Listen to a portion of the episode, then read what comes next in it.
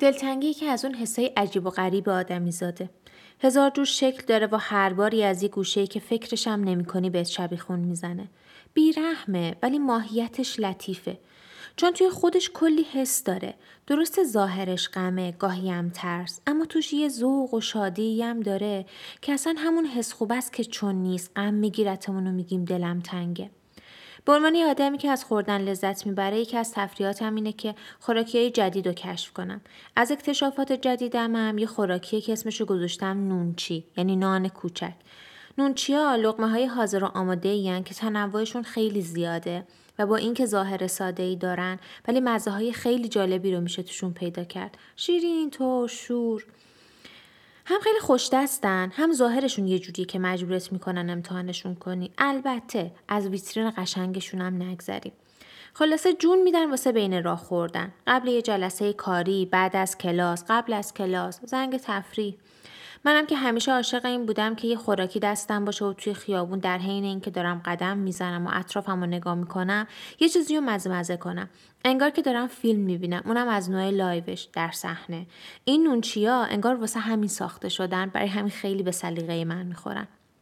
خلاصه امروز که رفته بودم خرید صبح زود و هوای سرد و دختر زرنگ و به حال جایزه می‌خواست این دختر. برای همین تصمیم گرفتم که یه نونچی جدید بخرم. این بار اون مدلی رو انتخاب کردم که قبلا نخورده بودم. یه حالت نونطوری روی خودش داشت و داخلش هم گوجه فرنگی بود. برداشتم و بعد از اینکه حساب کردم از مغازه اومدم بیرون اولین لغمه ای که خوردم یه مزه جالبی می‌داد. جالب که میگم شاید خیلی مال مزه و تعمش نبود. جالبش انگار مال آشنا بودنش بود. می‌دونید یه حس خونگی داشت و شاید به خاطر همین خونگی بودنش یه لحظه منو برد یه جای نسبتا دور که البته تو قلبم نزدیکه ها. منو برد خونمون. منو برد دم در اتاقم که دارم ازش بیرون میام و پدرم رو می‌بینم که داره با شوخی به هم میگه نمی‌خوری دختر جان؟ منم یه لغمه از غذاشو برداشتم و الان دارم تو دهنم میچرخونم. اینا که گفتم و با دور آهسته تصور کنین چون برای من با دور آهسته است و با یه آهنگ پس زمینه. البته آهنگشو خودتون انتخاب کنین چون مال من مربوط به آهنگ اول اخباره که خب خیلی به فضای احساسی اون لحظه نمی‌خوره ولی چاره چیه؟ ذهن دیگه اونی که بود و تصور کرد چون پدرم اغلب توی اون زمانها در حال دیدن اخبار بود. بذارید فاصله بین این لغمه اولی که از نونچی گاز زدم و بعدیش رو یه چیزو براتون توضیح بدم. پدر من یه آدم خیلی خیلی با حوصله است یه جورایی خاصی خونسرده. این که میگم خاص توضیح دادنش یکم سخته. ولی بعدا که براتون ازش بیشتر گفتم احتمالا بهتر بفهمین منظورمو. پدرم به ندرت کار خونه انجام میده. مگه وقتایی که خیلی سر حال باشه یا قبلا وقتایی که مامانم برای یکی دو روز خونه نبود که البته خیلی کم پیش میومد یا مثلا مامانم مریض باشه یا حالا به طور ویژه بخواد بهش توجه کنه اگرچه فقط دو تا کاره که خیلی خوب انجام میده. اول چای دم کردن دوم یه سری غذاهای مخصوص خودش رو درست کردن. که چای دم کردنش اندازه یه غذا درست کردن و غذا درست کردنش به اندازه غذای یه مهمونی رو آماده کردن طول می‌کشه. ولی از خوردن هیچ کدومشون سیر نمیشه اگه امتحانشون کردی. طالب همیشگیش میشه. برای همینه که هر وقت برای خودش می‌خواد یه چیزی درست کنه مجبور زیاد درست کنه چون همه اگه شده در حد یه لغمه باهاش شریک میشن. البته غذا که میگم نرین تو چلو خورش و مرغ شکم پر و ایناها نه. یه سری غذاهای ساده ولی خوشمزه.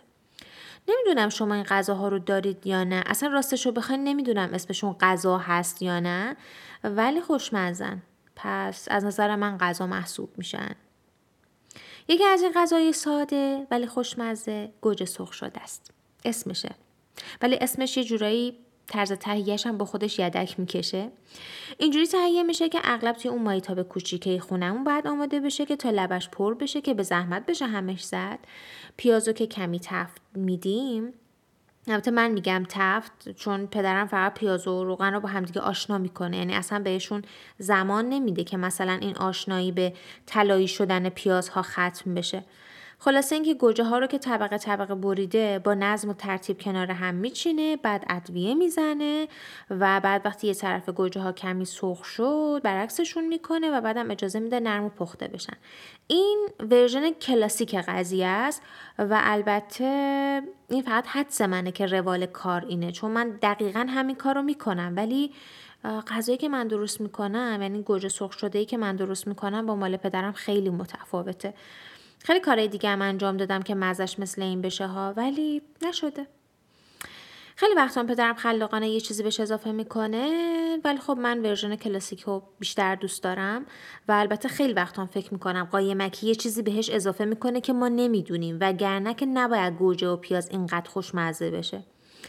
ولی خب به هر حال همینایی که براتون گفتم حدود یک ساعت طول می‌کشه. بعدم که میاره می‌ذاره روی میز و یکی یکی همه رو صدا می‌زنه که بیاید یه لقمه بخورید. حالا اون لحظه ای رو که گفتم بهتون رو دور آهسته تصور کنین اینجاست. منو صدا کرده و منم در حالی که دارم یه تیکه نون بر میدارم می‌پرسم ای گوجه درست کردی؟ نمی‌دونم چرا اغلب اینو میپرسیدم چون جواب سوالم دقیقا روبرون بود و خب اونم با خنده میگه آره بابا جونم بشین. یه گاز دیگه از نونچی که زدم مامانم اومد تو تصویر با یه قوری کوچیک گلی برعکس پدرم مامانم همه کاراش سسوت است. سری چای رو دم کرده و حالا اومده نشسته کنارمون. این وقتا حتما یه شوخی بین مامانم و بابام رد و بدل میشه. شوخیایی که حتی اگه واقعا خنده دار نباشن ولی نمی‌دونم چرا هممون رو میخندونه. منم میخندم. تو لغمه های بعد خواهرم بهمون منحق شد. خواهرم استاد مزه هاست. همیشه محتویات بشقابش با بقیه فرق می‌کنه.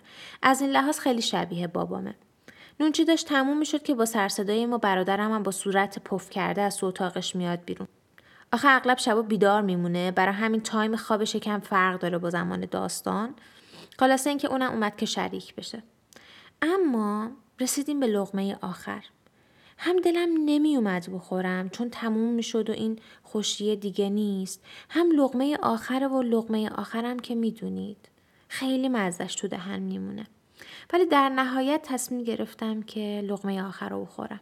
ولی با تو معنینه مزش می‌کنم. و همچنان که داره از گلون پایین میره خودم رو دم در چوبی خونمون می‌بینم که مثل هر روز که می‌رفتم سر کار دارم خدافزی می‌کنم. فقط این بار یکم با مکس. بیشتر نگاهشون می‌کنم. مخصوصا مادرمو که همیشه تا لحظه آخر که در کامل بسته میشه پشت در ایستاده و نگام می‌کنه. تموم شد. نون چی رو میگم؟ به نظرم آقای خانم نونوایی که اینو پخته هرگز حدس نمی‌زنه که کسی با خوردن نونچی امروزش یه سفر به این دوری بره و برگرده. دنیای ما آدم و دنیای عجیب و جالبیه. من با یه نونچی دلتنگ روزایی شدم که دیگه نیست. ولی یادآوریش به هم همون حس خوب داد با فرسنگ ها فاصله.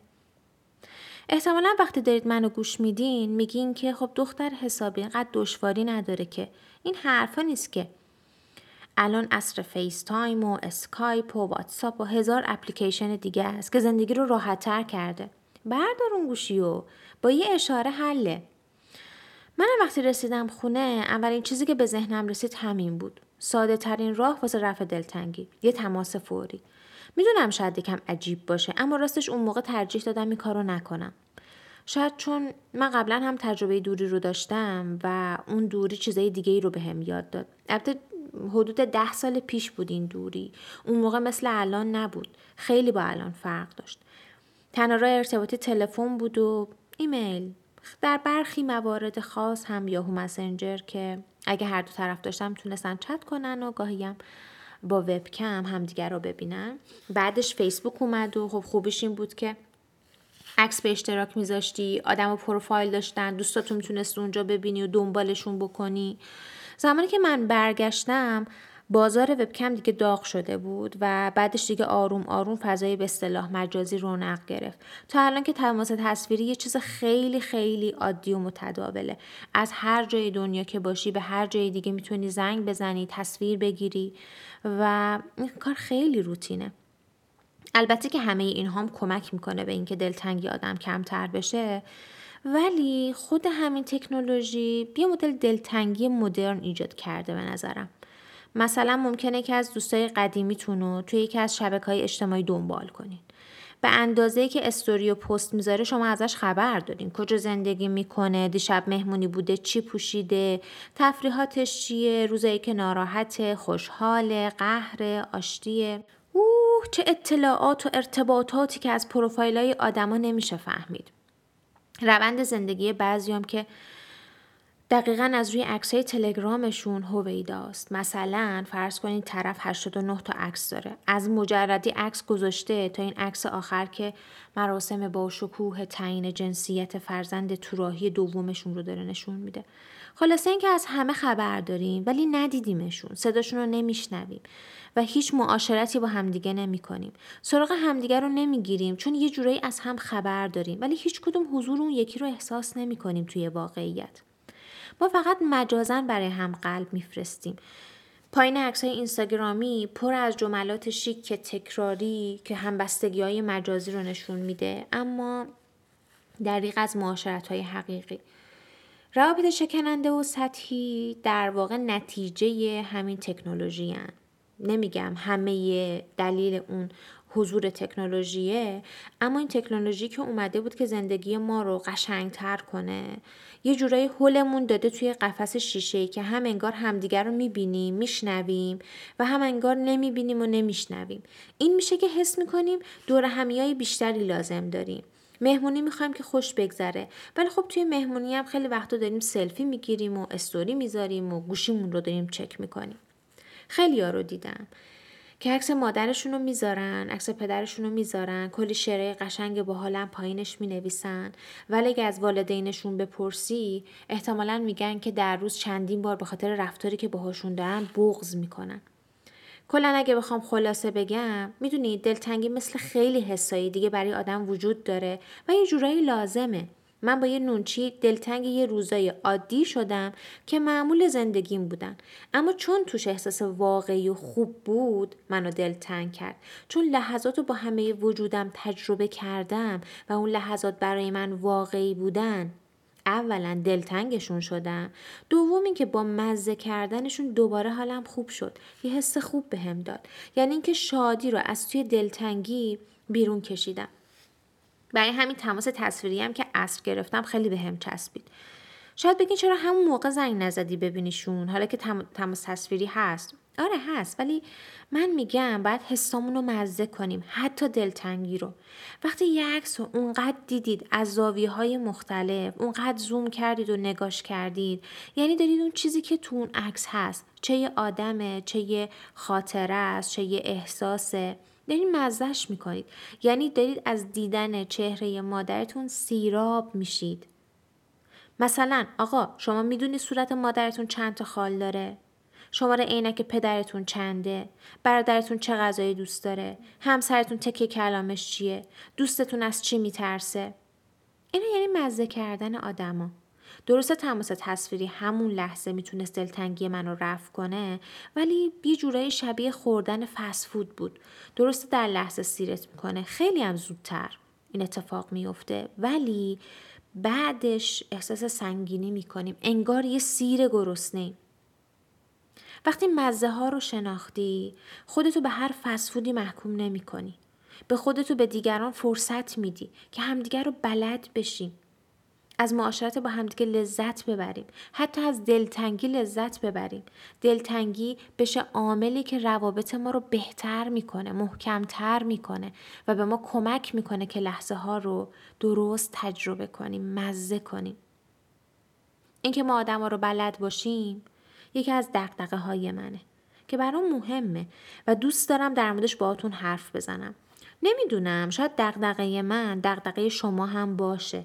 پس دوباره به من سر بزنید تا به همدیگر گوش بدیم. روزگارتون خوش.